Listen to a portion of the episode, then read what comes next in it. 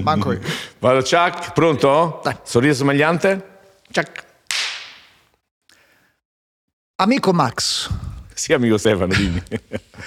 perché il tennis? Cioè tu sei uomo rude, sei uomo di Roma Sud, sei uomo di motocross. Come arrivi ad uno sport di gesti bianchi come il tennis? Eh, quando avevo più o meno 30 anni, 28-29 anni, volevo, mi ero reso conto che alzavo la testa solamente per lavorare e volevo fare qualcosa nello sport. Eh, era un momento in cui guadagnavo discretamente bene, vo- volevo far parte di qualcosa e, e ho scoperto prima il tennis per me stesso. No? Quindi un- posto dove puoi girare, cioè anzi una cosa ti fa girare l'Italia e il mondo, basta una racchettina e un'altra persona e puoi giocare sempre.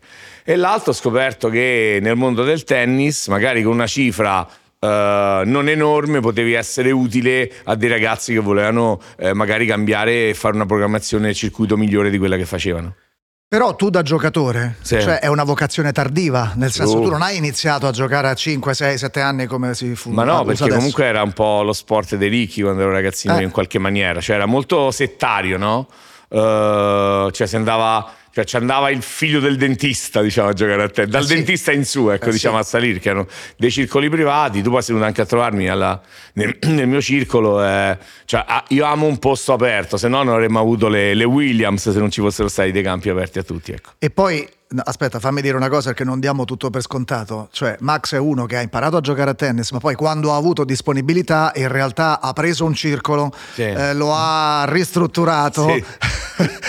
e non ci ha avuto neanche i soldi per comprarselo, ancora paga l'affitto. Ci ha però- speso un bel po' di soldi e ha Eh. anche aiutato dei ragazzi a, a giocare meglio, quello che dicevi prima. Sì, diciamo, cioè io volevo essere parte di qualcosa, no? Cioè volevo eh, vivere una- un- un'avventura, cioè affiancare qualcuno. La cosa strana del tennis è che magari lo fai per tanti anni con alcuni, per pochi mesi con altri, e però quando vedi i ragazzini che stanno lì felici che giocano in campo, tu sei contento e mi piace anche, visto che sono sempre così davanti a- a- alle telecamere, comunque su, su un palcoscenico molto in vista, invece fare qualcosa dietro. Senti, poi torno a chiederti di te. Certo. E del giocatore che sei, soprattutto perché noi vogliamo sapere che Eh, giocatore tutti sei. se lo chiedono. Quella è la cosa più importante. e c'è un punto interrogativo importante. Però a proposito di ragazzini che giocano a Sì. tennis, che hanno passione, che poi a un certo punto trasformano questa passione, Sì. queste sono settimane in cui non possiamo non parlare di un giovane altoatesino che si chiama Yannick Sinner, che sta facendo cose che chi è esperto di tennis sapeva sarebbero arrivate. Sì, eh, sai, Yanni che è un fenomeno straordinario, un ragazzo che cioè, mi dà quasi mh, paura a pronunciare il suo nome, no? Cioè, alla fine, eh, soprattutto in questi giorni in cui è stata una grande esplosione. Eh, se penso che ai sette anni, no, otto anni in cui dico guardate che adesso arriva questo, guardate arriva questo, dico finalmente ah, la, la smetti di romperci le scatole. E no, sono molto contento per lui, sono contento perché mh, molti parlano dell'esempio, no?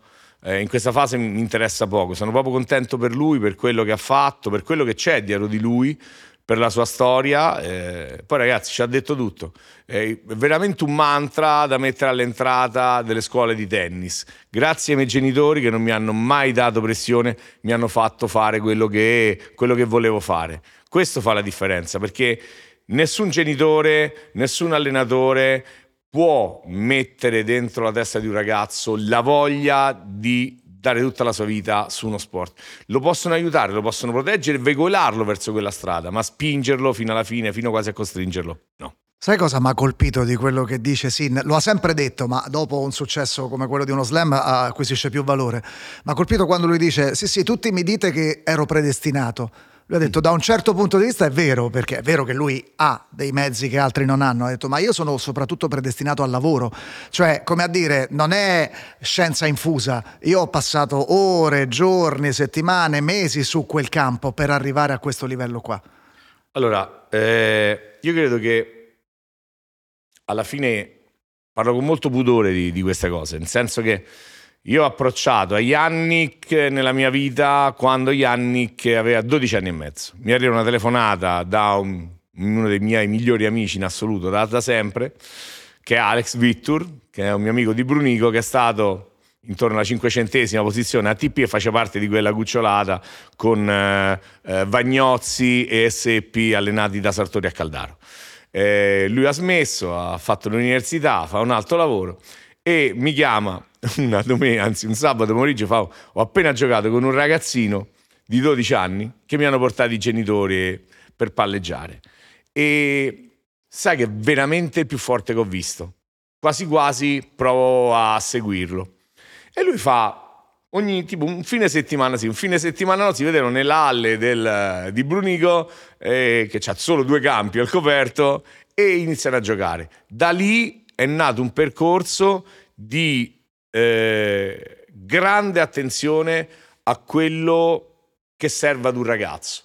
E una famiglia che, che, si, che si, è affidata è un ragazzo che, che è straordinario, ma i passi fatti per diventare Sinner, io dico solo una cosa, immaginati lo staff di Sinner, cioè le, che decisione è stata quando ha cambiato allenatore, quando... Cioè, non, non, è stato semplice, no? Ma lui aveva un obiettivo e non è un obiettivo degli altri, è un obiettivo di, di Yannick. Lui voleva essere il numero uno del mondo, voleva un team che potesse portarlo al numero uno del mondo. E infatti quello che dici tu è che è partito da Piatti, il suo primo allenatore, che ovviamente lo ha tenuto quasi come un figlio, davvero come un figlio, a, a, casa sua per anni, ma da un giorno all'altro, un paio d'anni fa, Sinner ha deciso che era il caso di cambiare. E farlo a vent'anni ancora non compiuti è stata veramente una scelta... Una follia, penso... A, tu, che hai pensato, tu che hai pensato? Eh, invertiamo. Una follia. Una follia. Io, io Andare virtualmente è una follia. Perché, perché un, un, pazzo rinuncia ad una... Jupai Piatti ha considerato l'Arrigo Sacchi del tennis, sì. cioè un santone, uno che non mette in discussione nessuno. Si andò giù dall'altro gli ha detto grazie Riccardo, gli ha stretto la mano e ha cambiato tutto e lo ha deciso lui, cioè una maturità che, che, che nessuno ha quell'età. Incredibile anche perché quando questa cosa è accaduta veramente gli anni che era da solo col suo mini team a quel punto, no? Certo. E da lì l'idea di, di Simone Vagnozzi che ha fatto un ottimo lavoro con con, eh, con Cecchinato, aveva già allenato Travaglia, l'aveva portato a 70 del mondo e, e a quel punto si è visto che però che bella storia di amicizia è questa, cioè lui va, a, vanno a richiamare eh, scusa, Simone Vagnozzi, che tra l'altro sta il direttore tecnico, da me sono rimasto da solo come un salame. Anzi, mi dirà le ultime due settimane te le ho pagate prima, questo se dovesse mai ascoltare il podcast. Eh, e si sono messi sotto a lavorare e l'intelligenza di Simone, che fin dall'inizio sapeva che sarebbe arrivato al momento giusto una volta trovato un super coach, cioè l'idea di un... loro volevano non un super coach, ma un allenatore che avesse già allenato un numero uno al mondo. Perché secondo Yannick la differenza tra i primi dieci e il numero uno è comunque enorme. E tu sei uomo di tennis ancora più di me, anche perché giochi meglio di me, ahimè, e che ne pensi di questo? È stata una buona idea? Che è stata l'idea vincente, nel senso che comunque soltanto uno che ha allenato dei numeri uno al mondo ti sa spiegare, ti sa, fa il regista, no? In realtà Kail, che è il, l'altro allenatore, a tutti gli effetti è il regista di tutta la squadra, è quello che dà le indicazioni di massima, poi ognuno è libero di esprimersi secondo la sua personalità, ma lui dà il, la, la, direzione, meglio di così come direzione. Guarda, una sola cosa voglio dire, poi se vuoi cambiare argomento falla, ma abbiamo visto tutti la partita a un certo punto, quando è iniziato il quinto set, eh, un, c'è stato un attimo di freno nei primissimi punti di Gianni, che ha quasi cominciato a giocare un po' più piano. E è difficile comunicare ad un giocatore quando sta lì e sta certo. già giocando a un livello enorme. Certo. E lui, ha, dopo che ha fatto un errore di, quasi di braccetto, gli ha detto: Fammi vedere che cos'hai. Fammi vedere che cosa hai dentro. Tira fuori quello che cos'è. È più forte lui di te? C'è più benzina tu e lui? Fammi vedere che cos'hai. Gliel'ha detto in un modo che veramente, come dici tu, comunque è un regista, uno che ha questo... Eh, cioè, non da tutti ci facciamo dire delle certo. cose, no? Eh, insomma, sta... Mazza, mi commuovo. È più commovente secondo me parlare di come giochi tu a tennis, perché dobbiamo cercare... no, quello, cioè, quello è commovente. Sì, cioè le lacrime, sgorgano, le lacrime sgorgano spontanee. Se io penso alle volte... Ma no, abbiamo giocato, abbiamo... Ma tu, tu, chi è che ti ha insegnato? Cioè come hai imparato? Come... Allora, devi sapere che... Chi è stato il tuo Darren Cahill? Allora, il mio Darren Cahill, cioè il primo che mi ha fatto fare una lezione... Io ho fatto solo sei lezioni private nella mia vita. Quattro in un momento anzi tre, tre, a Roma da, da, Francesco Ercoli, tra l'altro c'è una figlia, Matilde, che sta in America, gioca benissimo, una delle nostre migliori ragazzine, e, e poi più o meno faccio una cosa bruttissima, cioè tu considera che io gioco così gioco discretamente bene, tanto da battere Umberto Chiaramonte, poi un giorno ti, ti racconterò. Poi ne parleremo. E sì, ne parleremo. E praticamente eh, io ho imparato guardando, no? Certo. Tu considera che io ho otto maestri nella mia scuola. Ma secondo te gli ho mai dato la soddisfazione a uno di loro di dire Max, vuoi fare un po' di rovescio? Vuoi fare un... Cioè, la mia presunzione, non di giocatore, perché conosco benissimo i miei limiti, perché più di 4-2 non, so- non sono stato mai. Che comunque non è malaccio, è una Eh, classifica certo. buonina. Come si dice nell'ambito diciamo, nel gergo tennistico, meglio del calcio in bocca. Quindi diciamo che eh, quando, sai cosa faccio quando prendo lezioni? Quando sono nei villaggi turistici in vacanza e non trovi nessuno per giocare. Quindi fai scusi, c'è un maestro, ma tu come fanno molti che ti fa fare lezione? No, guarda, da un minuto palleggiamo e poi... E a volte la cosa brutta è che vai in alcuni posti, ci sono delle persone che hanno questo ruolo, tipo alle Maldive, cioè il maestro di tennis, normalmente è tipo lo chef, c'è gente che gioca peggio di te. Sì, lì si fa il doppio o triplo ruolo, capito? Sì, sì, Cioè, se- ne- lì, lì nei villaggi piccoli soprattutto li prendono se sanno fare tante Certo, cose. Perciò sì. cioè, questo fa lo chef, poi suona un po' la chitarra e poi gioca pure Una a tennis. volta c'era tipo un turco, non so come giocava una palla, faceva così, stum, e ho detto, vabbè, male che vada, mi ritiro a far maestro di tennis alle Maldive. Però hai detto una cosa importante, hai detto io guardo, osservo, imito, perché tu sei un grande imitatore anche. Sì. E in effetti ehm, ispirarsi a qualcuno è una cosa che poi eh, giova, cioè eh, fare la mossa come l'hai vista fare da uno bravo. Ma assolutamente, ma soprattutto l'atteggiamento in campo. Cioè, io dico, l'unica cosa che faccio ai, ai miei ragazzi, eh, non, non sono in grado di insegnargli il, il dritto al rovescio, ma la cosa su cui mi soffermo tanto è l'atteggiamento in campo. Perché a volte tu non sai mai come sta il tuo avversario. Mostrare troppo le nostre debolezze è un po' come la vita al tennis, no? Se mostri troppo le tue debolezze, Eh, certo. gli altri un po' ti attaccano. Quindi far vedere anche se stai morendo e stai bene. Cioè, non recitate troppo, se no si capisce, però. A proposito di recitazione, tu sei uomo di spettacolo, però sei anche uomo di sport. Un Sì. tempo sta cosa era totalmente distinta. Sì. Cioè, per sua natura, quello dello spettacolo era rock and roll, Sì. dunque vita dissoluta eh, e frequentazioni strane. Lo sportivo era quello che andava a letto presto, a dormire. Com- come fai a mettere insieme le due anime? Beh, eh, innanzitutto c'è una voglia, cioè lo sport è magico. Cioè ti assicuro quando gioca la mia squadra, adesso giochiamo in Serie B1 con i ragazzini, cioè sono dei posti dove sono le foto di me in, in città improbabilissime, cioè magari finisco uno spettacolo a Siena e vado a vedere la squadra Avellino, arriva ai 10 e 10 in campo già iniziata, io poi se- se- sempre così una cosa cafonissima, la dico, Sì. cioè tipo i club, no? a volte tutti in provincia sono ancora i club, Beh, certo. quelli belli, Certo. only, only white, così. Io per fa- magari stanno giocando i miei, no? E che ne so, vedo sta s- 4 a 2 sotto il primo set, è singolarista, io entro, non sanno che sono arrivato, faccio Forza dai! Dai, dai, dai!" La gente mi guarda, sto cafone. La grande domanda è: ma il carattere che uno ha fuori dal campo da tennis, che rispondenza ha con, poi col carattere che dimostra dentro il campo? Cioè, se tu sei presuntuoso fuori, sarai presuntuoso anche dentro, se tu sei cafone fuori, sei cafone dentro? Ora, non so se è esattamente così, no? Eh, ti faccio un esempio. Fabio Fognini.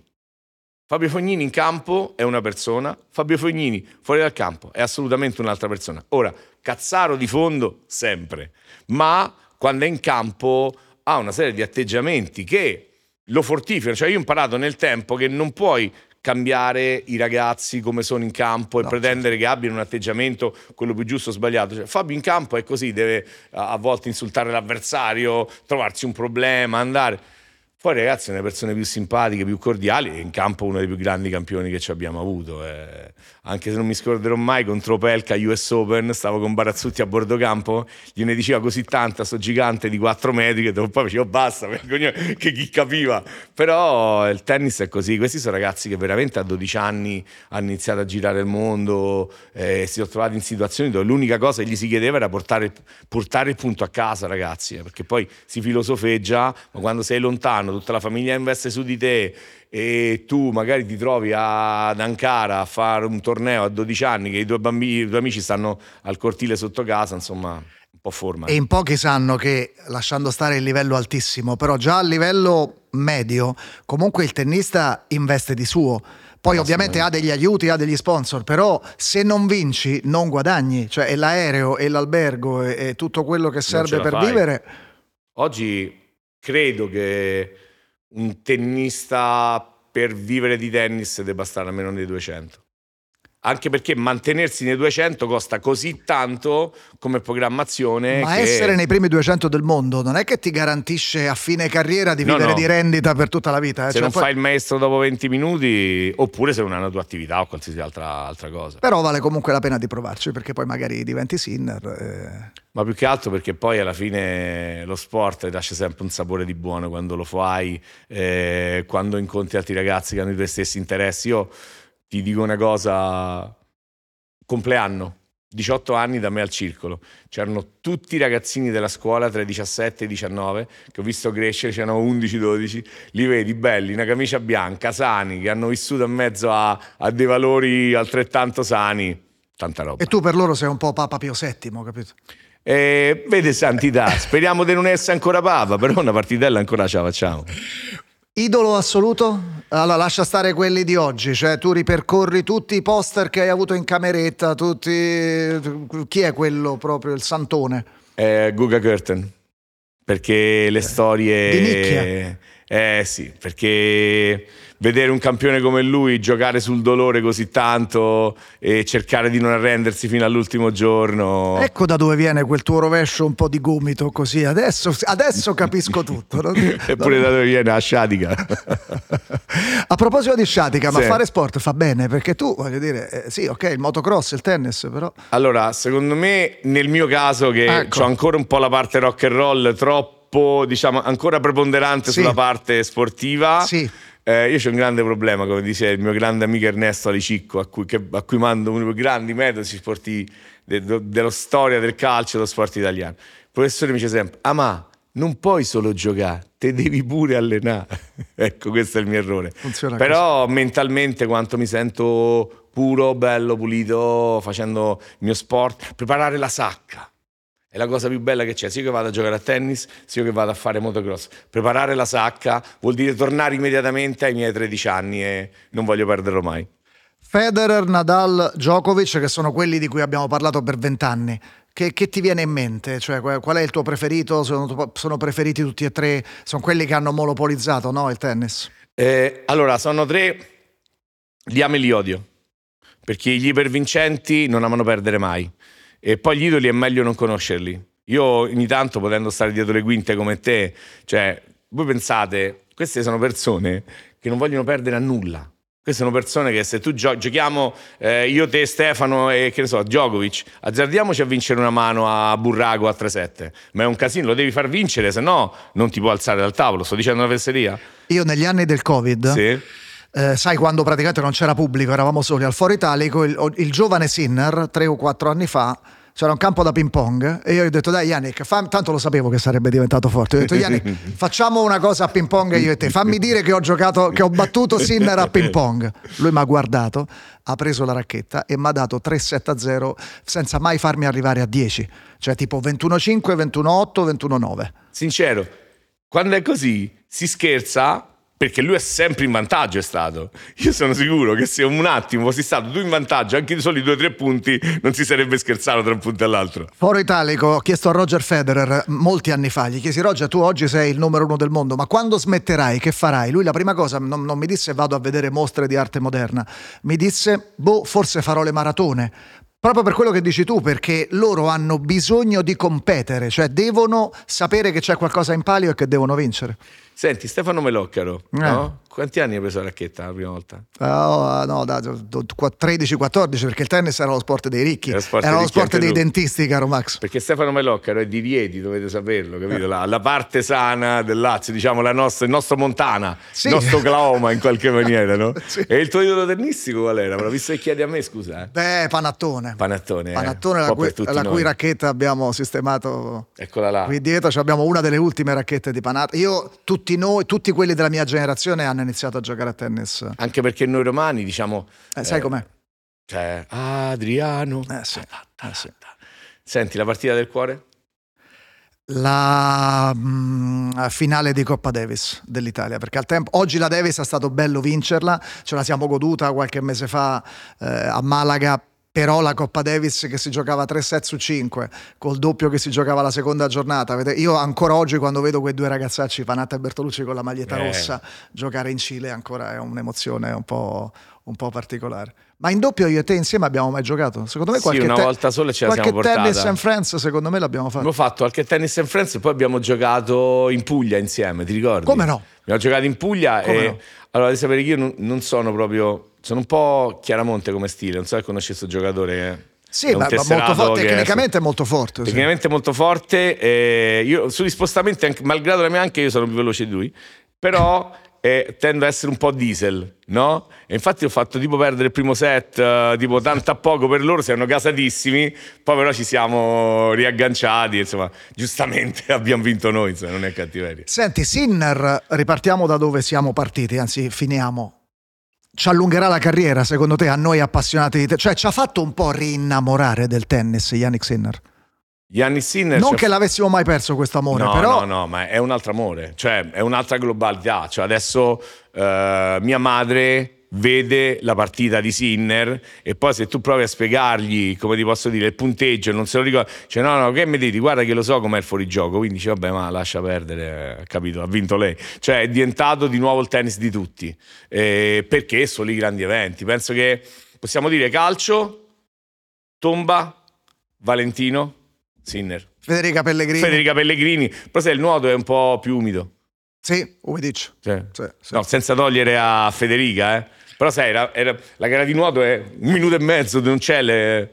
E, e, l'altra grande domanda è: Scusa, ma Federica. a noi, a noi appassionati di tennis della prima ora, cioè sì. noi, che abbiamo soffer- noi che alzavamo le braccia al cielo quando Seppi passava due turni, no? Sì. E per noi era, era, la coppa, era, la coppa, del mondo.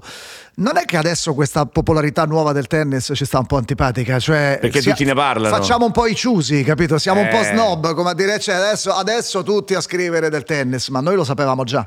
Ma guarda, noi lo sapevamo già e, e, la cosa bella che tu vivi e che vivo io è che noi abbiamo avuto gran, un grande cambiamento e su questo bisogna poi ringraziare anche proprio l'intelligenza, anche un po' di Barazzutti, anche un po' la federazione, quando tutti insieme il tennis ha smesso di diventare, cioè ogni team era un maestro col suo giocatore, ognuno nel loro circolo, tutti chiusi. A un certo punto, soprattutto negli uomini, è iniziata questa roba qua, cioè se tu vai nel circuito e tu ti fai tutti i tornei più importanti, io purtroppo un po' meno, tu vedi che gli allenatori scambiano tantissimo, si confrontano tantissimo, non è raro che un preparatore passi da un team all'altro, la sera a cena all'estero stanno tutti insieme, cioè questo scambio ha fatto sì che tutti quanti facessero uno scatto in più.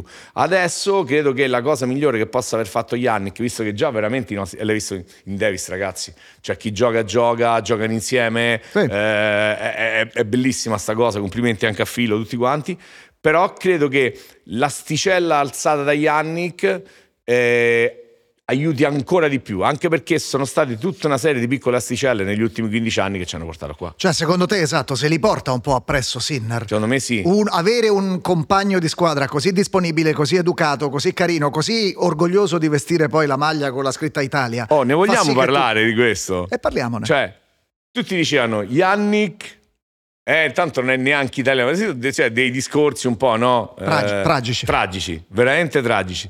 Io vi posso dire che uno dei motivi, cioè io posso dirvi che Yannick quando non è andato alle Olimpiadi non è stata una sua scelta e secondo me è stato un momento in cui lui ha deciso maggiormente di cambiare. Perché Yannick si sente profondamente italiano e profondamente sta bene, sta bene qua, sta bene insieme ai suoi compagni, ai suoi amici. E poi si diverte a stare. Lo vede, guarda come ha giocato con Sonego. Ma che figo è? Che il, do- Sonego, il giorno, doppio in Coppa Davis. Un giorno ne parliamo di Sonego. Un eh. giorno faremo una puntata eh, su Un giorno ne parliamo di Sonego. Eh. Però il grande merito di Sinner, che tu hai già parzialmente accennato, è che un mio amico tassista a Roma, dopo la semifinale vinta all'Australian Open contro Djokovic, ha detto: Oh, te posso dire una cosa? Io pensavo che a tennis manco se giocava più.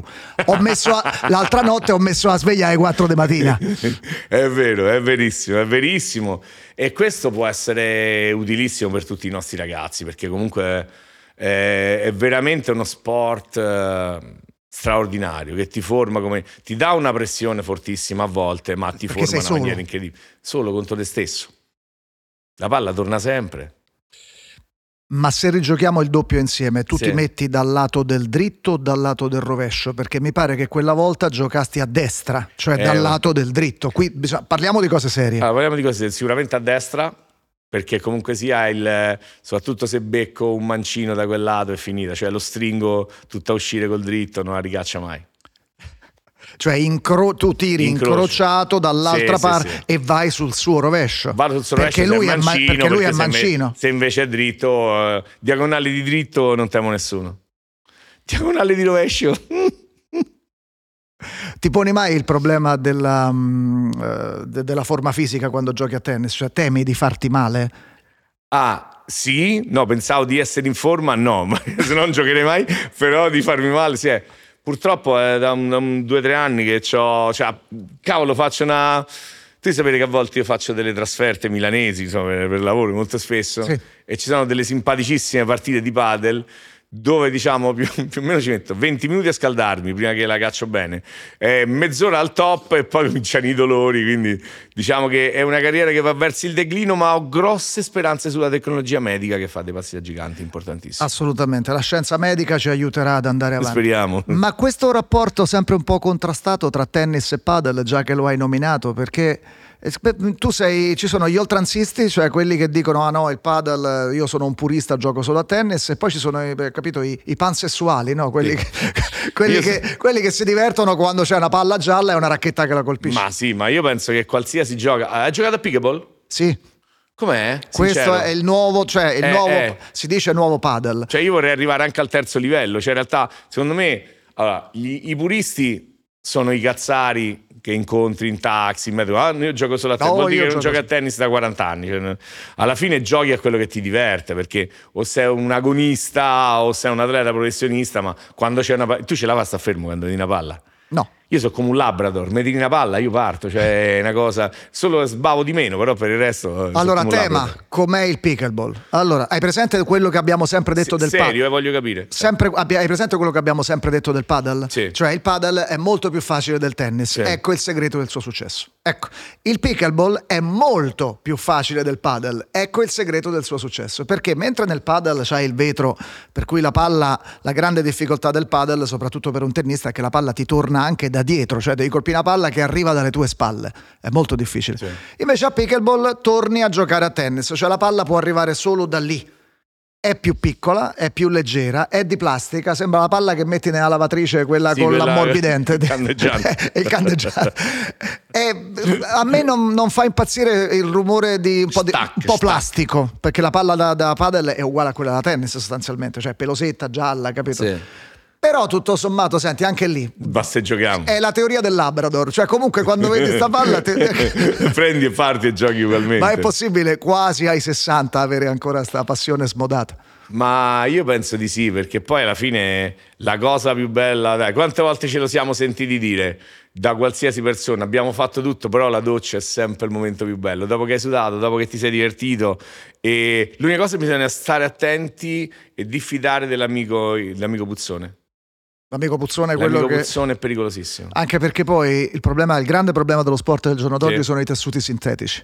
Ah no, quello sì. Le maglie, oh, io intendevo un altro, però vabbè. No, quello va, quello va Ci risolto. sono maglie, lo voglio dire, amici delle grandi catene che distribuiscono. Sì. È inutile che fate queste reclame incredibili. Eh, dry fit, put, guys. Eh, eh, allora, ci sono delle maglie sintetiche che tu puoi fare quello che vuoi, le puoi lavare anche col cherosene, ma al settimo lavaggio, appena le indossi, primo servizio, senti che qualcuno vive in te. Cioè, ci proprio si è, si è impossessato di te e ti segue, ti accompagna. sì. Mentre invece l'amico Puzzone, sai qual è? Che non ci voglio più giocare, eh? Ah. E ne ho incontrati un po', eh? ne ho un po' incontrati. Forse la, la prossima puntata faremo qualche nome, anche famoso. Sì. Sai chi sono? Sono quelli, a parte i professionisti, tipo Sin, cioè il tuo amico e tu ridi, scherzi, tutto carino, no? Poi se- fino a che lui sta un 15 sopra te, oh bella ma, grande fra, bello. appena vai tu un 15 sopra, e però non gioco più, eh, questa è l'ultima volta, eh, però mi sono stufato. E alla fine si incavola, non si fa la doccia, diffidate da quelli che non si fanno la doccia, prende la macchina, dice che ha da fare e tu rimani da solo come uno stronzo e ti ha rovinato la serata. Ecco, diffida- alla prossima puntata parleremo dell'amico Puzzoni. Un Men- po' di nomi. Mentre parli me ne stanno venendo in mente almeno un paio, uno sicuro che Uno conosci sicuro? anche tu, ma, Va che- ma del quale non, eh, non potrò- non posso fare il nome per evidenti motivi. Eh, abbiamo parlato di Sinner, Sì. abbiamo parlato di Fognini, abbiamo parlato di Federer, Nadal, Djokovic.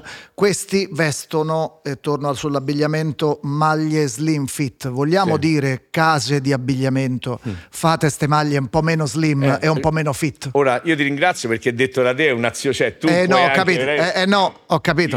Eh, no. è una cosa che fai per me per una grandissima generosità. Cioè, vogliamo tu- tornare un po'. Ti ricordi la moda anni 90? Sampras che giocava con queste Porca. maglie di quattro misure che superiori. faci Gua- sempre così. Tu- Guarda tu che era, be- era bello, era bello, era un bel te- Invece adesso purtroppo. Ma ti posso dire che, eh, sai, alla fine questi devono vendere e diciamoci, tanto noi non abbiamo ancora sponsor per ora, quindi ringraziamo il prossimo sponsor che deciderà di Certo. sposare questo podcast. Certo. Eh, fanno pure, diciamo, scelte discutibili anche a livello di Sì. design e di colori. Sì. Diciamo che ci sono state alcune grandi vittorie che, insomma, Giorgio Armani avrebbe fatto sattello incendito dentro la tompa, cioè veramente, cioè robe tro- troppo, troppo strong. Ma che ti devo dire? Anch'io avrei voglia di quelle belle maglie largone, senza collo qua, che giochi d'estate. Sì. Eh, Posto più folle dove giocare a tennis? eh, sul tetto di una vineria. Davvero? Sì, sotto, sotto botti di vino, botti, botti, vino, Sì. vino, vi- Isola d'Elba. Vino, molto vino, aleatico dell'Elba, come Capirai? tu sai. Sopra tetto, vista mare e campo da tennis disegnato sopra. Ma davvero? Bello. Dovresti andare. Eh, no, però se bevo troppo vino c'ho pure faccio la discesa rete e casco di sotto. E lì proprio sotto c'è il mare vero. Eh. Grazie Max. Grazie a te.